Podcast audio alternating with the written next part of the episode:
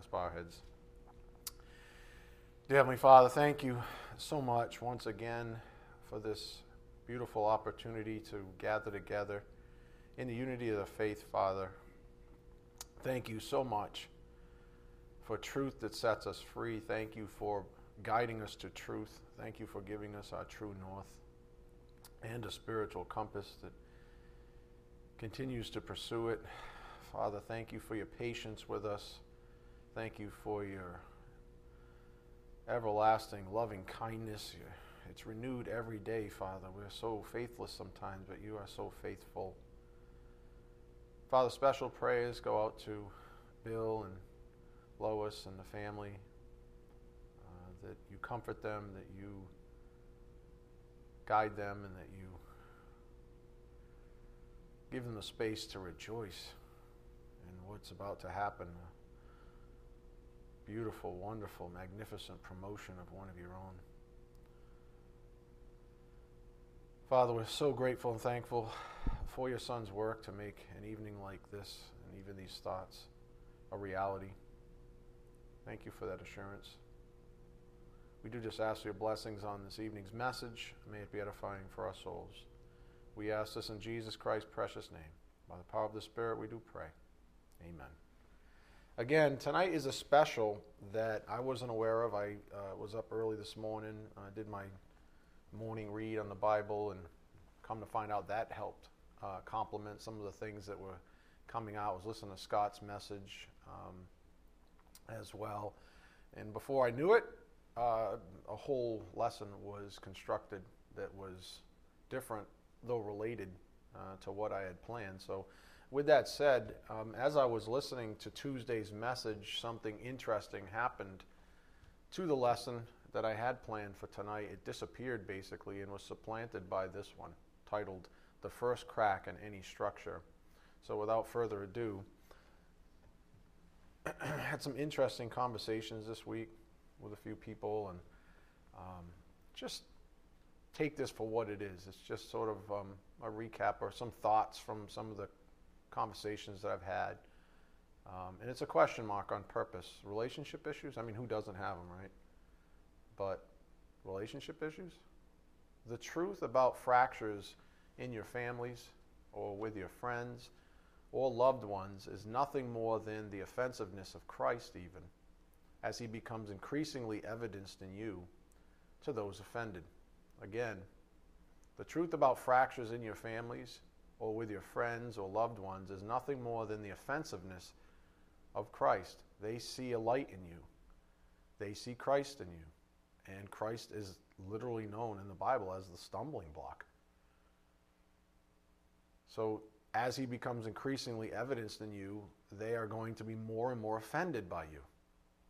Presuming, Galatians 6 9, go there, go to Galatians 6 9. Assuming Galatians 6 9. Again, many of you can relate to this. You know, I mean, who doesn't have relationship issues? If it's not, you know, someone in the family, it's someone from outside the family, or if it's an old friend, or, you know, who knows? Maybe it's even someone in the church. I don't know.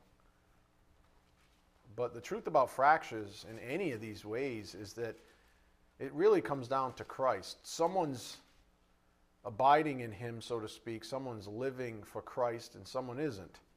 There's a disjointness there. Galatians 6 9. Let us not lose heart in doing good. So the presumption here is that you are doing good and that that is offensive to some people. You're going to stand up for truth. You are going to stand up for Christ, and it's going to offend people. And they may be under your own roof from time to time.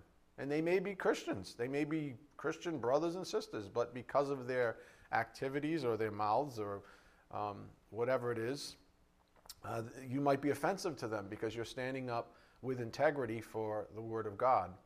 Let us not lose heart in doing good, for in due time we will reap if we do not grow weary. So there's encouragement there. Look at verse 10. So then, while we have the opportunity, let us do good to all people, and especially to those who are of the household of the faith especially to those who are of the household of the faith. So while we have the opportunity, let us do good to all people. In no uncertain terms, Paul wrote that we ought to focus on our heavenly family, even though we know that we are tempted to grow weary from time to time. The fact is that it is guaranteed that we will suffer for doing what is good. It is guaranteed. If you stand up for Christ, if you do what is good, you will suffer. And some of that suffering may come from within your own home, even. That is the truth that we find in the Word of God.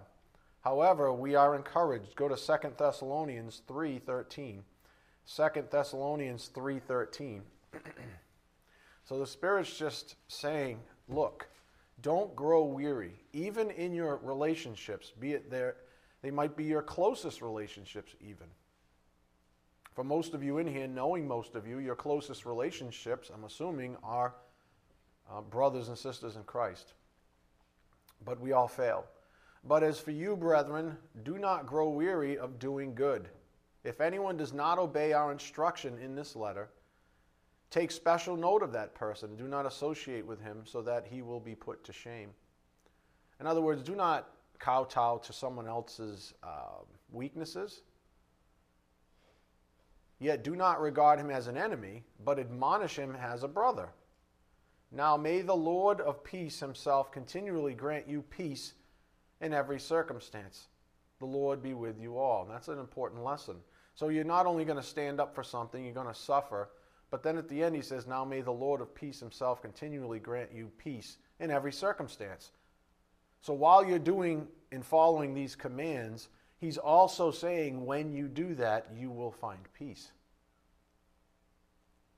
So if you read between the lines here, you'll discover what the Spirit said on Sunday that having your own convictions means you'll have peace. Repeat. Having your own convictions means you'll have peace. True peace, we know, is reserved in increasing doses as you receive more and more faith through humility. The word says that God is opposed to the arrogant. We know this as well. So there's some wisdom before us right now, up here on the board. An arrogant person is more concerned with their own reputation than God's. Tis why the Bible is filled with affronts to the arrogant. For God never elevates the reputation of man over his own reputation. Again, this is just flat out wisdom, and he's inserting it because we're going to build on it. An arrogant person is more concerned with their own reputation than God's. How dare you challenge me? How dare you stand up? How dare you stand for truth? How dare you say this? How dare you say that? But I love you, so I'm going to tell you the truth. Faithful are the what? What? Thank you. Of a friend. Deceitful are the kisses of an enemy. So you're doing a good thing when you stand up for Christ. And we're going to get into this. An arrogant person is more concerned with their own reputation than God's.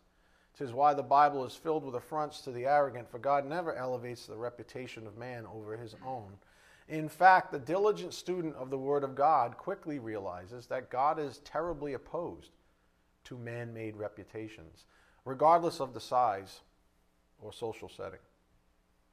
If you want to understand such things, and more importantly, be delivered from them personally, then heed the following wisdom. this came out this past week. I'm summarizing. Stick to the Word of God as the source of all wisdom and knowledge, for that is precisely what it is. Conversely, man's natural heart is infinitely evil. So stick to the Word of God. That's why we've been studying the inerrant Word of God. It's supposed to have assured you of your own faith, the, the root system of your own faith, but also the ongoing deliverance. The ability to pick up your Bible and find the answers and say, This is the answer. It's right here in Holy Scripture. I don't have to listen to Oprah. I don't have to listen to my husband. I don't have to listen to my so called sage friends. I have to just go to the Bible I have to faithfully, diligently seek the truth. I have to knock and the door will be open. That's what Scripture says. That's what the Word of God says. So we're supposed to stick to the source of all wisdom and knowledge, which is the Word of God. Yet, we're all born with a natural heart that's infinitely evil. Go to Jeremiah 17 9. Jeremiah 17, verse 9. and so is everyone else around us. So we ought not be shocked when people are offensive to the Lord. We ought not be shocked when they're offended by us when we're standing in the light of the Lord. Jeremiah 17 9.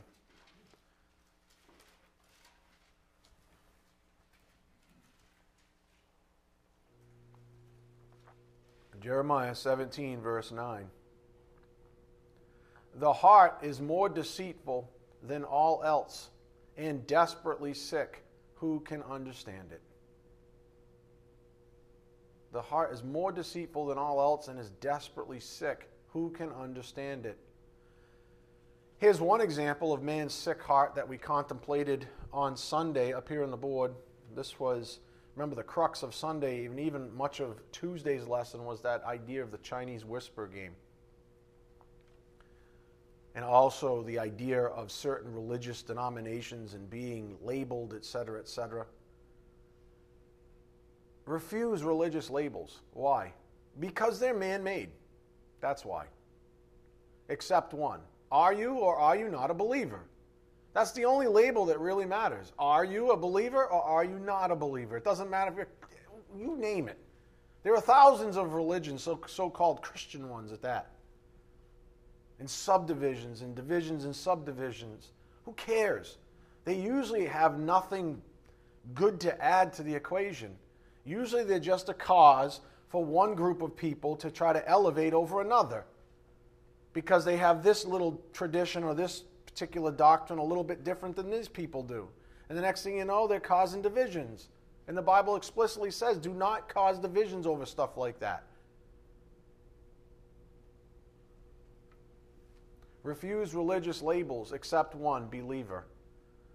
The Word and Jesus during his incarnation, as well as the early church fathers, as we noted, spoke of one distinction specifically believers versus unbelievers. That is it.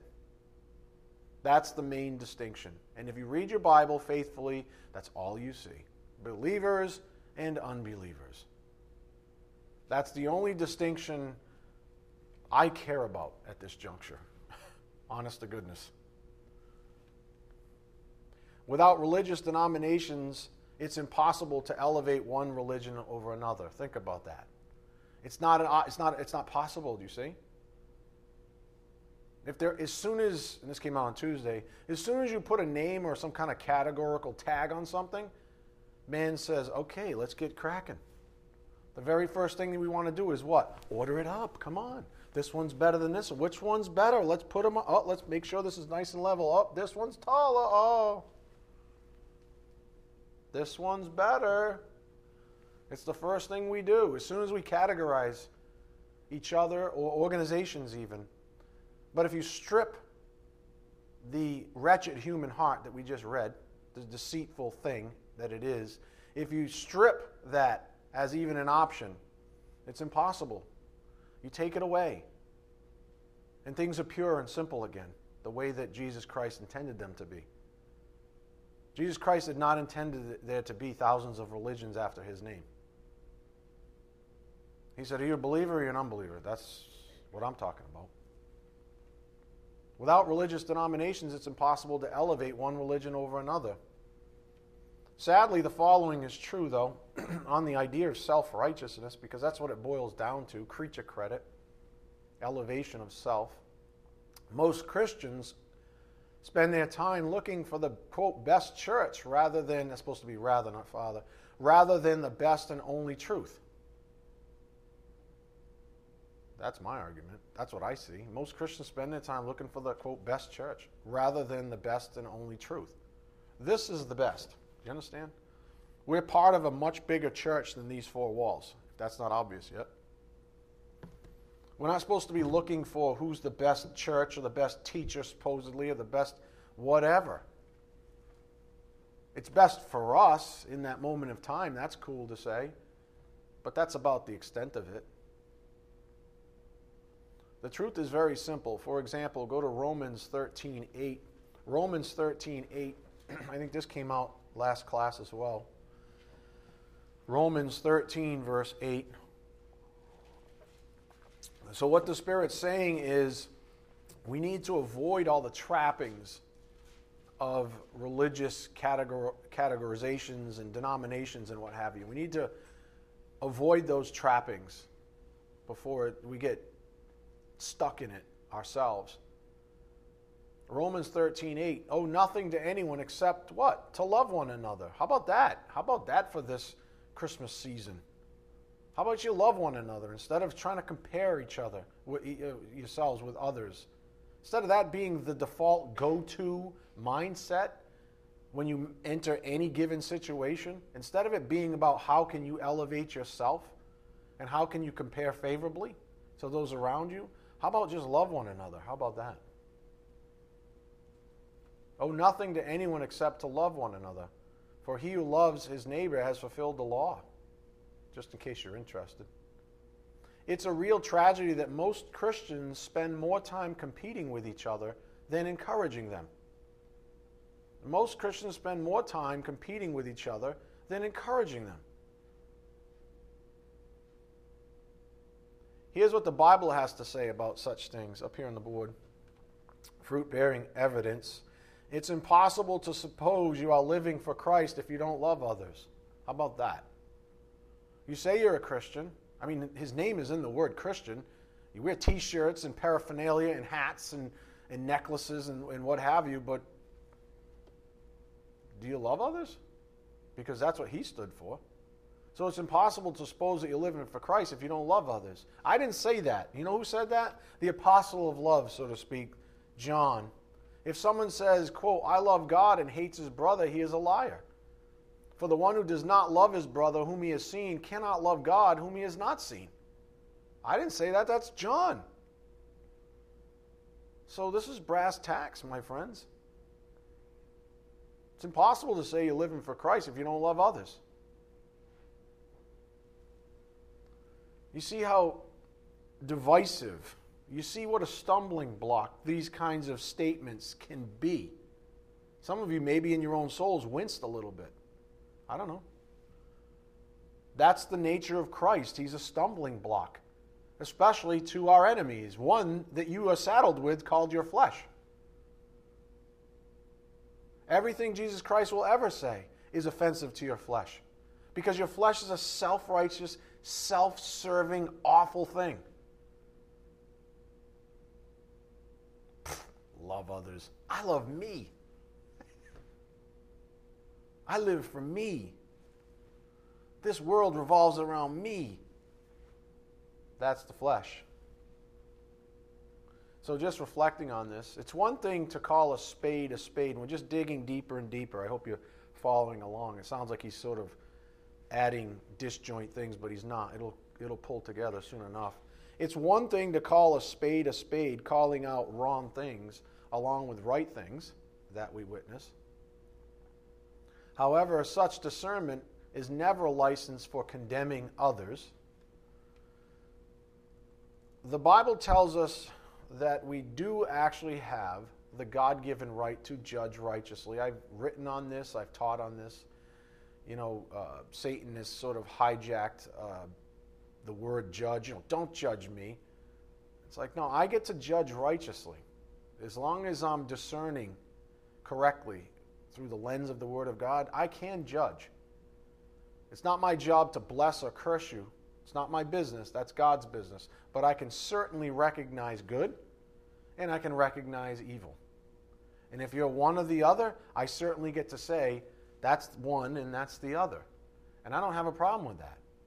It's not my job to say you're going to burn in hell because of it, or you're going to be disciplined this way or that way because of it, or you're going to be blessed this way or that way because of it.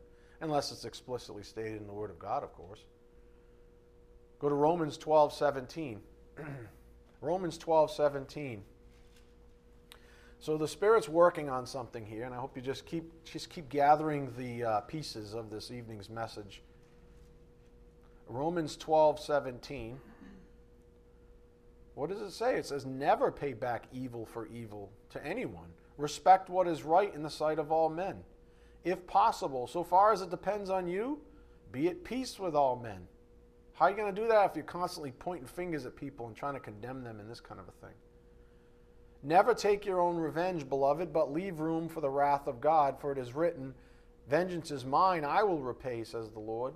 But if your enemy is hungry, feed him. And if he is thirsty, give him a drink. For in doing so, you will heap burning coals on his head.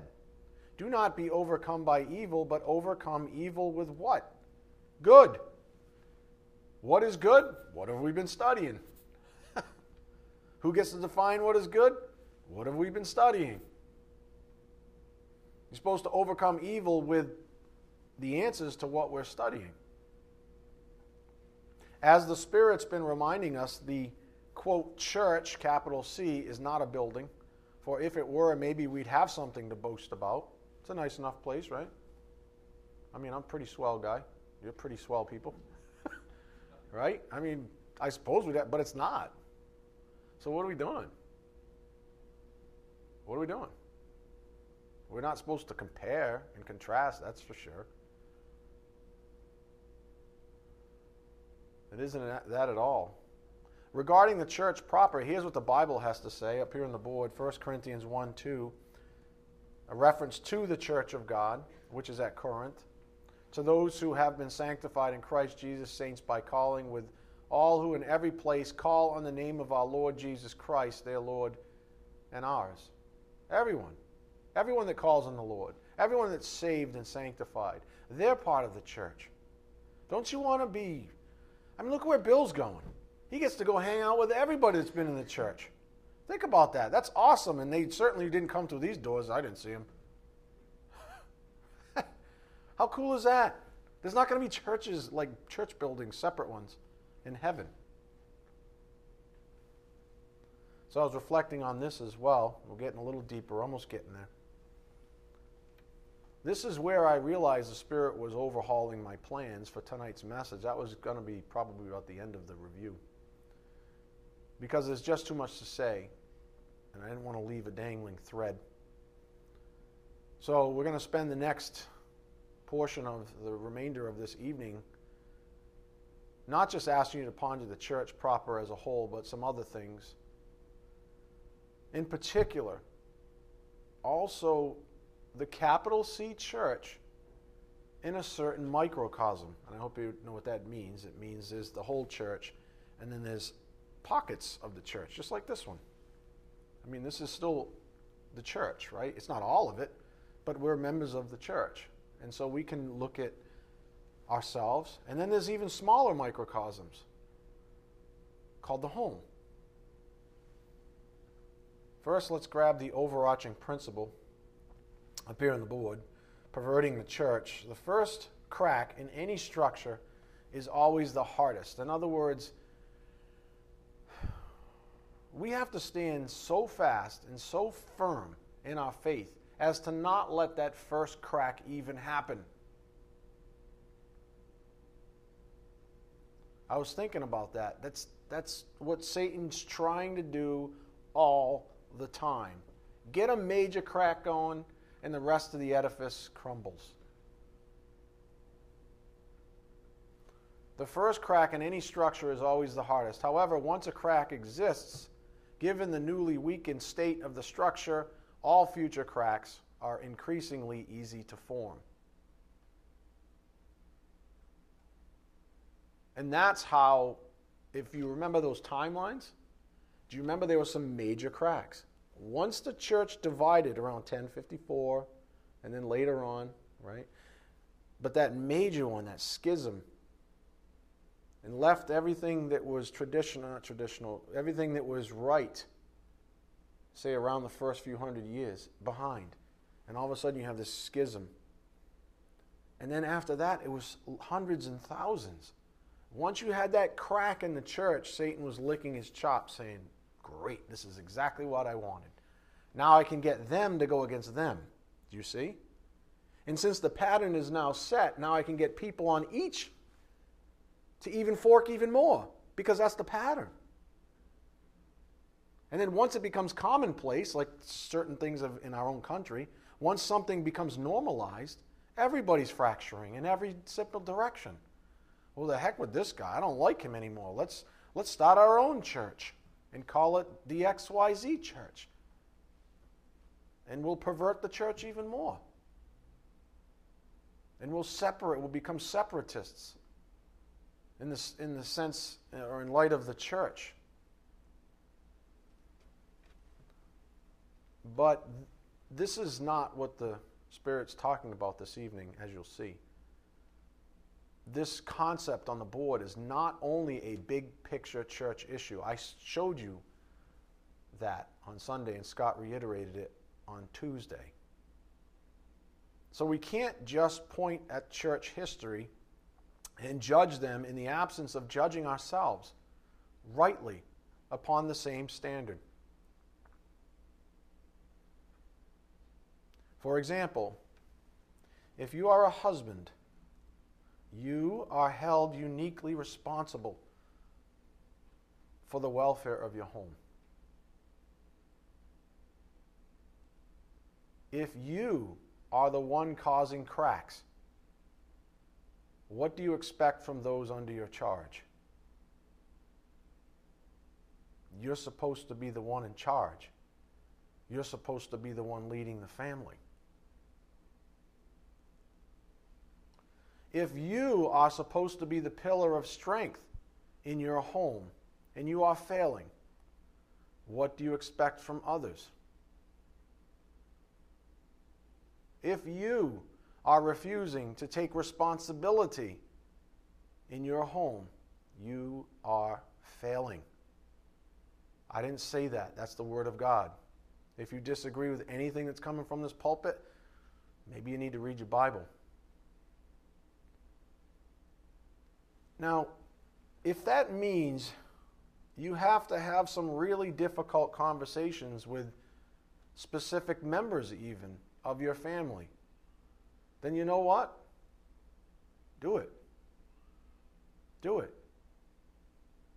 If you are failing and your wife says something like, you know, I think you might be out of line here based on the Bible then listen to the one whom God designed to be your helper. Women are not pincushions, they're not lap dogs, they're helpers.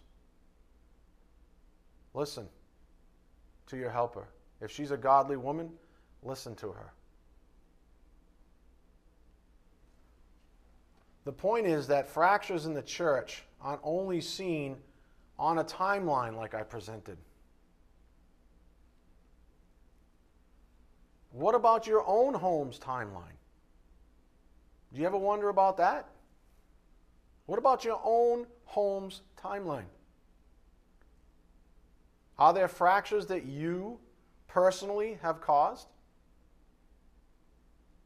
If the answer is yes, and it often is, then pray to God for guidance on how to rectify the situation before your entire home blows apart.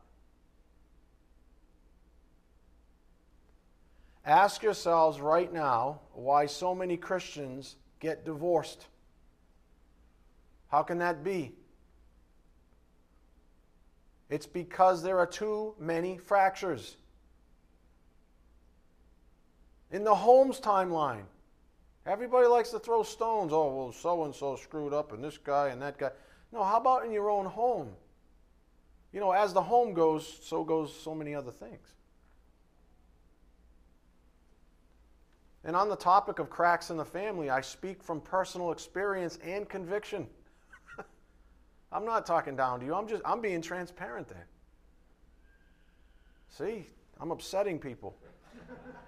Um, can you guys make sure that door's close back there? Somebody? Monica, please.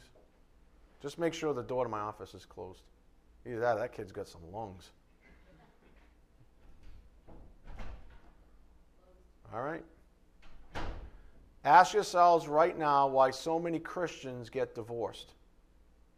It's because there are too many fractures. And on the topic of cracks in the family, again, I'm speaking from personal conviction. Well over 90% of the time, there have been major fractures in my home. And I don't have to tell you this, I'm telling you this so you know that I'm not some schmuck up here trying to condemn you artificially. Well over 90% of the time, there have been major fractures in my home I am the one who could have stopped it before it came an issue. Even if it's not me personally who's sinning or being arrogant and failing, if I get lazy, turning a blind eye to things I know are fundamentally wrong in my home, then you know what? Eventually those things blister and are terrible sore spots for everyone under my roof. And I'm responsible. So says the Lord.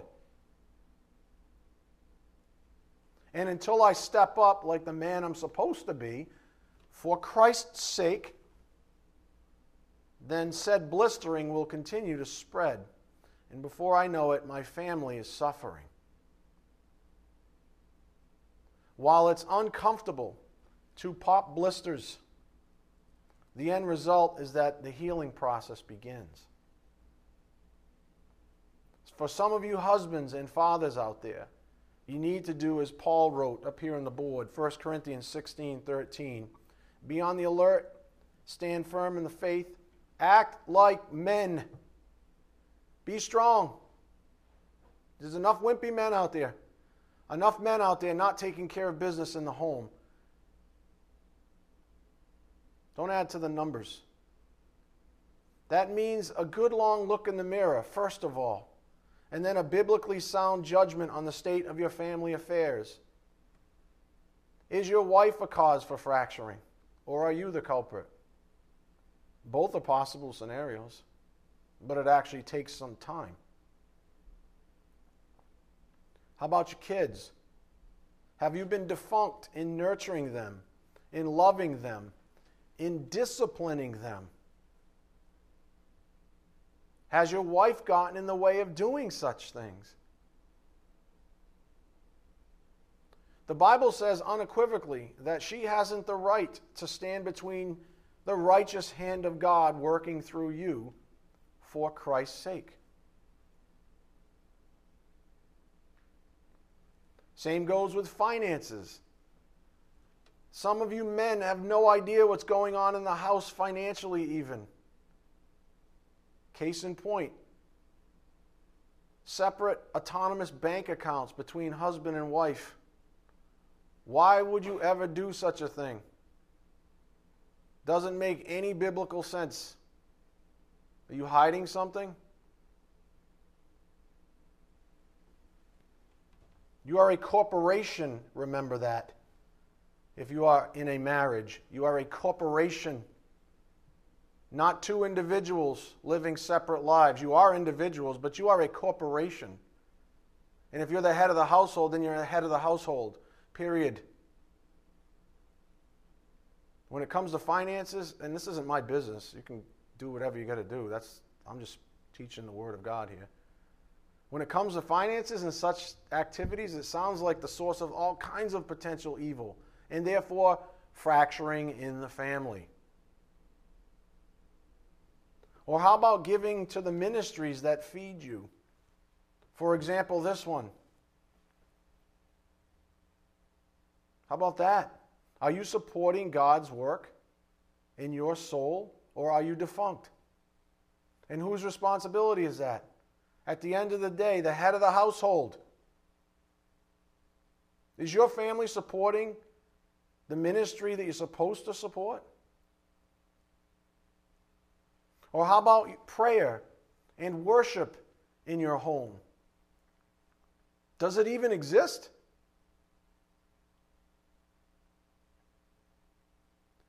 Where in the Word of God does it say a kid living under your roof has the right to refuse righteous training in Holy Scripture? You know, just the opposite is true. It is your responsibility as a parent with the ultimate yoke placed around the husband and father's neck. It's your responsibility before God to raise up your children in the faith.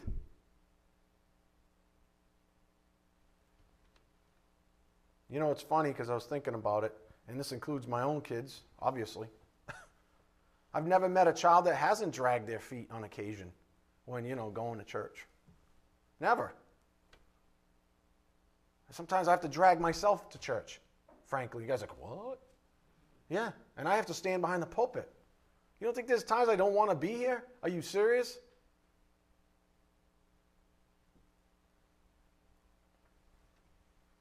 And I'm a child, ain't I? I've actually had seemingly doting parents tell me that they don't force their kids to come to church with them because they are teenagers and can make their own choices about it. Yet these same parents, check this out. You ready? This is the, this is the kicker. Yet these same parents force their kids on the school bus every day. So I ask you, which education is more important in God's eyes?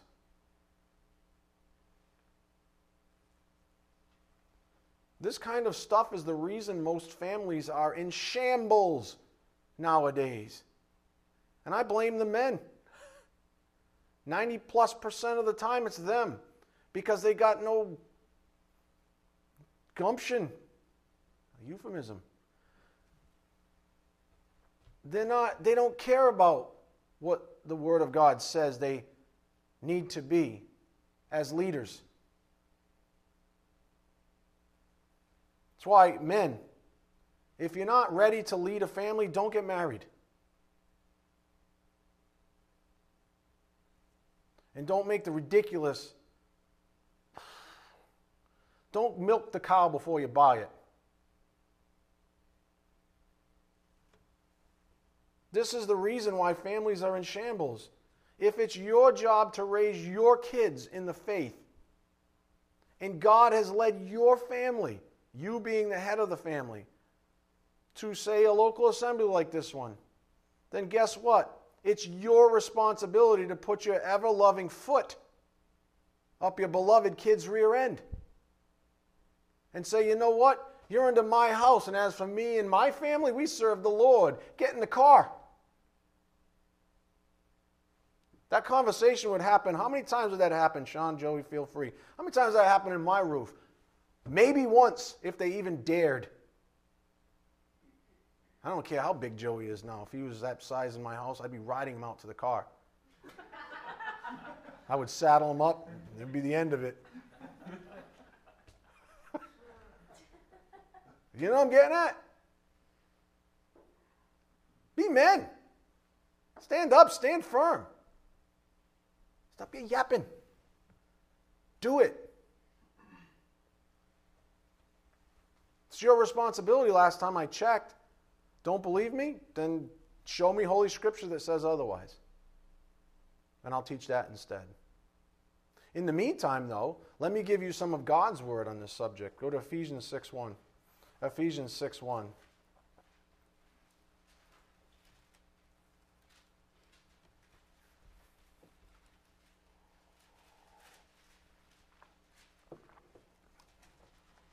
Ephesians 6 1. Children, what's that word? Oh, obey. Hey, I got the children part, Leo. Come on, man. Thought we were past that. children, obey your parents in the Lord, for this is right. That's a command. Honor your father and mother, which is the first commandment with a promise, nonetheless. I taught that in the past. So that it may be well with you, and that you may live long on the earth. Fathers, do not provoke your children to anger, but bring them up in the discipline and instruction of the Lord. Does the Bible say beat your kids into submission? No, it does not. But it says discipline them. And it also says raise them up in the Word. How are you going to do all that if you can't get them off their smartphone or their iPad or video games? Or, God forbid, away from that agent of the kingdom of darkness, their boyfriend or girlfriend. How are you going to do that if you allow that? If you put up with it, if you tolerate it, how are you going to get their attention? How are you going to get them in the car?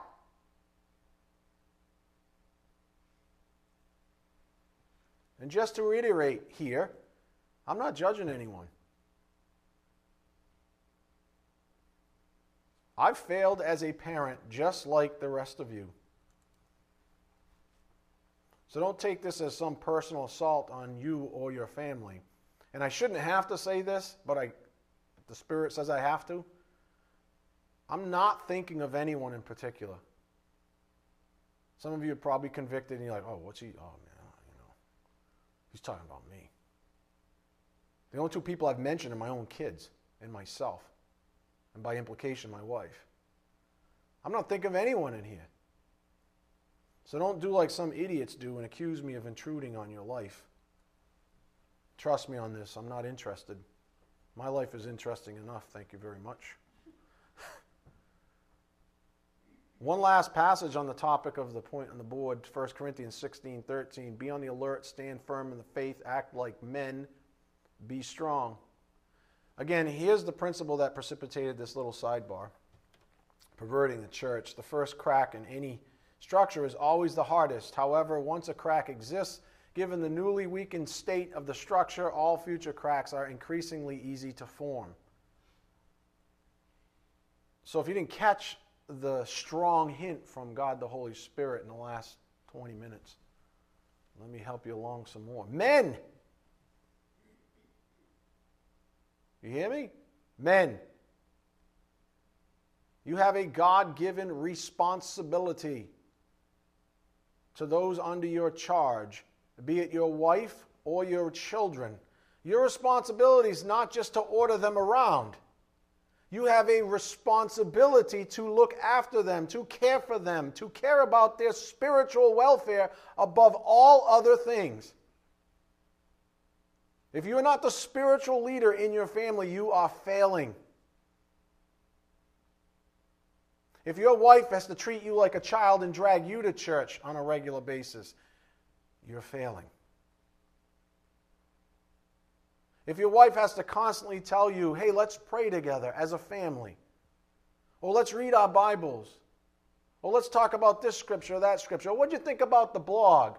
And your answer is, well, I haven't read it yet. And that's consistently your answer, you are failing. You are supposed to be the leader of that family, not the follower, not the child. So, men, you have a God given responsibility to those under your charge, be it your wife or your children. Or in the case of a woman, your children, if you have any. And here's a balance statement for you do not think you're something special just because you decide to do any of what the Spirit's been highlighting here this evening. I always get a kick out of that. Oh, I finally confronted my wife for being a nag. I am just, I don't know. Maybe that's not a good example. Some ladies like, could you pick a better example? You know what I'm saying? You were supposed to do that like months ago. That's what you're supposed to do all the time. You're supposed to have your family in control. Not a control freak, but under control. And think of the highly elevated requirements on this office that's supposed to be your example. I'm not perfect. I don't always have my family under control. But for the most part, it is. Why? Because God knows what's best. And He said, I formed marriage and I formed family as institutions. And I, I don't want them to, to blow apart, you see. I formed them so that things would work the way I want them to work. And I put the man in charge. And that's the divinely ordained authority structure, the chain of command at the very high end of that microcosm of the church is the guy, is the man. So, men, do not think you're something special just because you decide to do any of what the Spirit's been highlighting here this evening. And it doesn't mean once in a while, this is a consistent thing. These are all things that you're supposed to be doing. I know that's a big word, but that's, the, that's what you're supposed to be doing. Christ's team, if we're a team, doesn't have a banquet at the end of every season that hands out participation trophies to people who sat on the bench or hardly showed up with a good attitude during practices. There's a lot of men that do that. That just barely show up and barely put in any effort whatsoever. And yet they're supposed to be the team captain. How are you going to rally the troops if you're the team captain and you're on the couch? Spirit, I mean, fig- figuratively and literally all the time.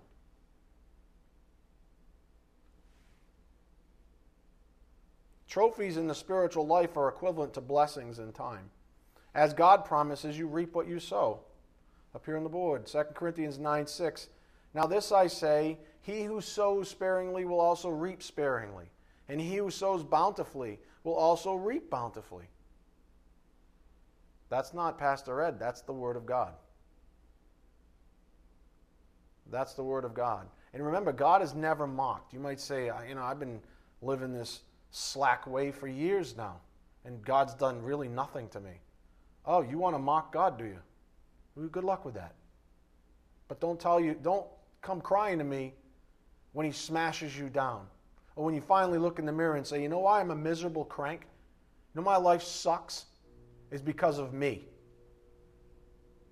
Because of the decisions I made. Because of mocking God along the way not in refusing my responsibilities, whatever they may be, whether you're the husband or the wife, or your responsibility as a child to obey your parents, whatever they may be. God is not mocked. Ever. And specifically regarding tonight's message, we need to sow bountifully in the church. Beginning with the microcosm of the church that exists in our homes.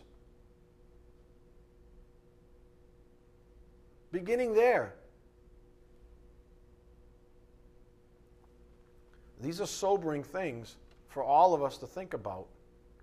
And as the Spirit just mentioned, we are not to pat ourselves, or others even, on the back for merely doing what we are supposed to be doing. That is a trap. That is a trap. I wrote a blog on that probably, I don't even know, four or five years ago now where if you just keep lowering the, lowering the bar, you just keep lowering it, people just breathe and they're doing something. Look at that. Honey, did you see it? I breathed. The bar gets so low, it's like you're supposed to breathe. You're supposed to work hard for the family. You're supposed to take care of business in the house. You're supposed to discipline the children. You're supposed to love your wife. You're supposed to do these things, you dummy. That's the point. You're supposed to be doing it. and now you want a reward? You want a banquet? You want a participation trophy? you want to take a selfie with it? Up here on the board. The dutiful slave. We are not to commend ourselves for fulfilling our duties and responsibilities. This is what you're supposed to do. In fact, we are remiss if we passively exist as a member of the body of Christ, misappropriating our time and energy meant for others to ourselves, redirecting it, in other words. Man's a perfect example. He's supposed to take care of others. You're supposed to, as a fundamental rule of Christianity, you're supposed to esteem others as more important than yourselves. If you see a member of your family out of whack and needs a little adjustment, or needs maybe, how about this? A little encouragement once in a while. But you're too stinking lazy, let's say. That you want to just keep focusing on yourself. What do you want me to say? That's misappropriating your time and energy. It's supposed to be meant for others. and you just hog it for yourself. And then you expect everybody else to cater to you too. You get what I'm getting at? You're basically a big sucking sound, a big vortex over near the couch. You ever notice why people walk around you like this? I'm just kidding, guys. Everybody's like, oh, how do you know? Go to Luke 17 7. Luke 17 7.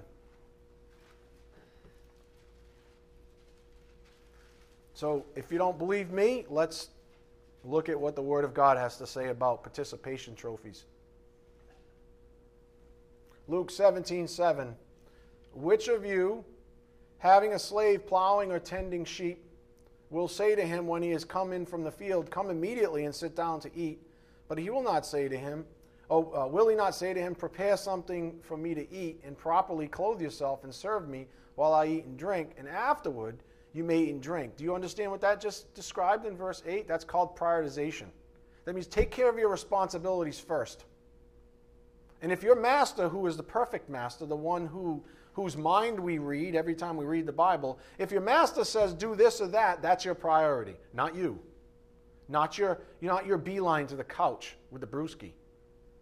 Your priority is what the Lord says your priority is. And if you're married, then it's first your wife and the family. If you're married with kids, then it's everybody. Then you can take your trip to the couch. But you need to take care of your responsibilities first. That's what he's saying.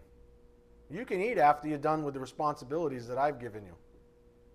And you know what? The, the Master, it's wonderful because they're right here. it's awesome. If you ever forget, you just open up your Bible. Some of you are like, that's why I don't open up my Bible.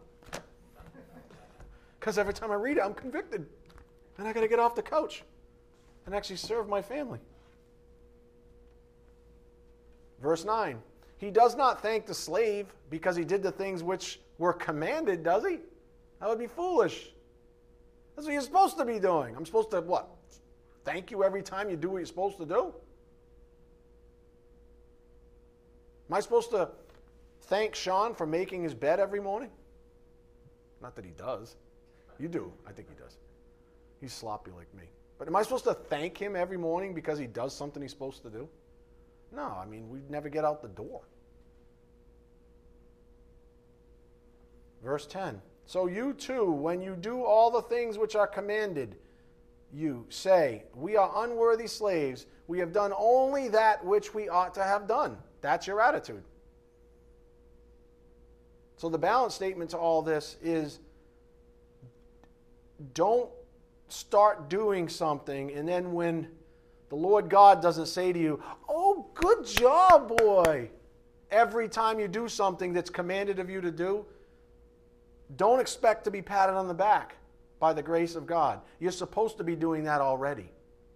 You see, the problem was your bar was set too low.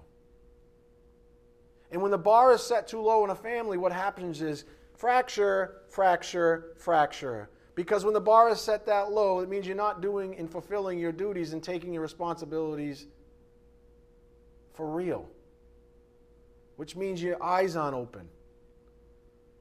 Do you understand? And you're missing critical moments in time as a husband or a father.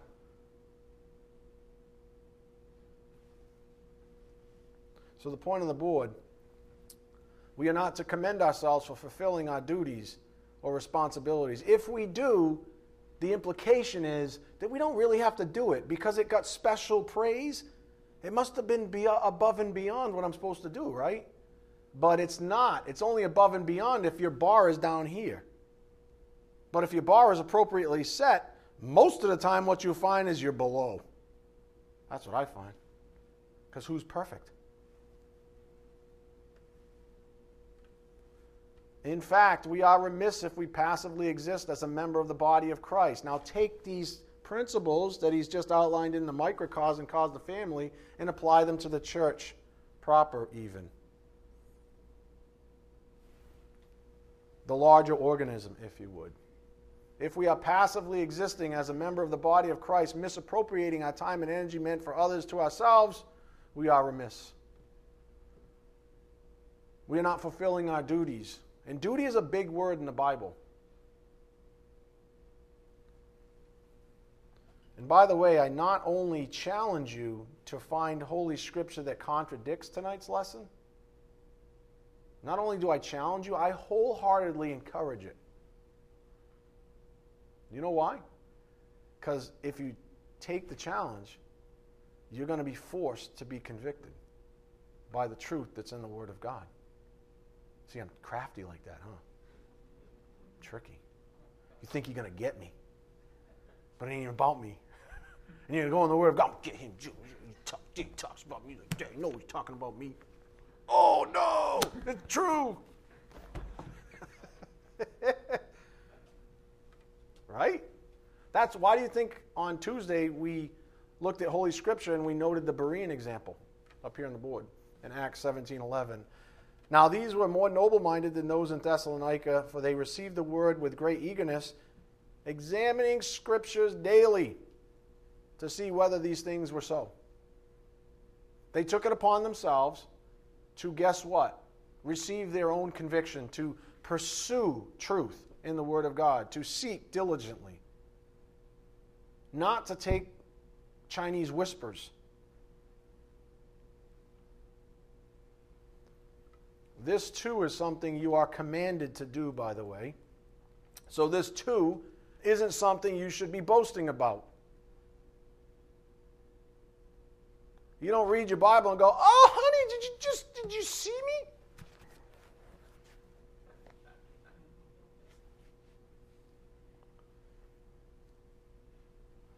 I read my Bible.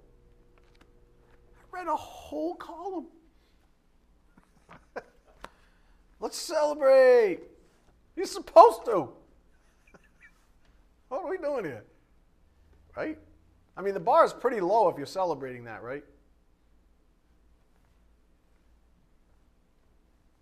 So this isn't something you should be boasting about either. Just because you're a, let's call you a recovering addict, someone addicted to the world, say you're, a, just because you're a recovering addict, it doesn't mean when you begin to live the life of Christ or the life that Christ died for that somehow you ought to be commended. So, in closing, I'd ask each of you to think long and hard about tonight's lesson and think about what the Spirit's driving at here. I know it was a very serious, quote, conversation between you and the Lord, and that's a good thing. But think about what He's trying to say to you personally. Some of you men need to really think about your position, your calling in life. Maybe you're a husband, maybe you're a father, maybe you're both. Maybe you're these things. Well, if you're a father, you should be a husband, but or if you're a woman, what is the Spirit trying to say to you? He's saying, don't give Satan the opportunity. Don't allow these fractures to happen, even in the microcosm called your home.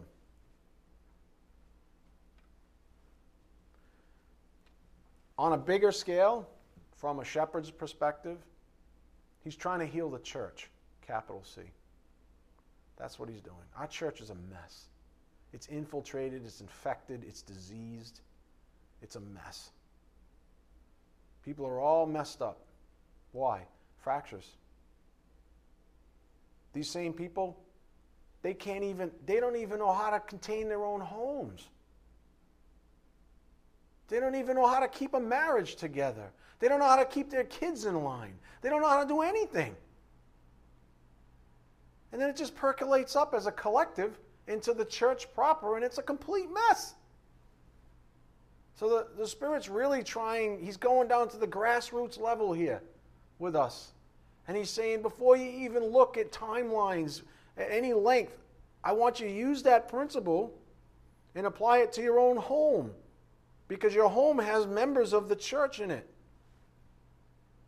And if this is all fractured to bits and pieces, what's the larger? I mean, if you got a bunch of broken Legos, how are you going to build a battleship, right? Seriously, isn't it, isn't the battleship never going to be made? Isn't it just going to as, soon as you put it up on the shelf, it's going to it's going to disintegrate? So it's really important that each individual construct, each individual Lego, each family each microcosm is also uh, in check, has integrity, structural integrity to bring to the church. So you can see why the Spirit is doing what He's doing here this evening. And I need an extra five minutes. The guy's like, oh, God. He's trying to heal the church. That's all I can tell you. But the healing can never happen if we don't start in our own homes. I'd like to share some of the lyrics from one of my favorite Christian songs. It's called um, Till the Day I Die by TobyMac. And there's a, it's featuring this young rapper, Christian rapper guy called NF. NF, the initials. Now you're going to have to get by the lyrics because it's goofy. You know how rappers are, right? And this is like verbatim. So you're going to be like, that's not proper grammar or English. He says, Till the day I die, they put me in the coffin. Don't matter if I'm on the road or if I'm recording. Tell me what you think about me. That really ain't important. You know, I'm, I'm a, I'm a representing. I ain't playing, can't afford to. I only got one life, and I get it. I get it. And then he says, "Though that's a rap thing." And this is not an act, not a movie, not a TV show. I don't know what quitting means. I don't ever take it slow. You know, I'm on the grind, me and Toby in the studio. Do it for the king. What you know about that? Say you're going harder. I doubt that. You say you're doing work, but you're asking where the couch at. How are you doing work when you're asking where the couch at? God is not a crutch you can use him when you want to. You only look to heaven when you're going through some drama. And when they're going through some problems, and that's the only time they call him. I guess I don't understand that life. Wonder why? Because I'm all in till the day I die. In the spirit of our primary course of study, What is Good? Let us receive good wisdom from tonight's lesson and to borrow from Tuesday's. This is my last principle, I swear. The perfect measurements. May our measurements in life, the things we count as good, for example, always be measured against the Word of God, which is never wrong or inaccurate. That concludes our special message, the first crack in any structure. Let's bow our heads. Dear Heavenly Father, thank you so much for the opportunity to study your word here this evening. We just ask for your blessings as we take what we've learned out to a lost and dying world, Father, that needs it so desperately. We ask these things in Jesus Christ's precious name. By the power of the Spirit, we do pray. Amen. Thank you.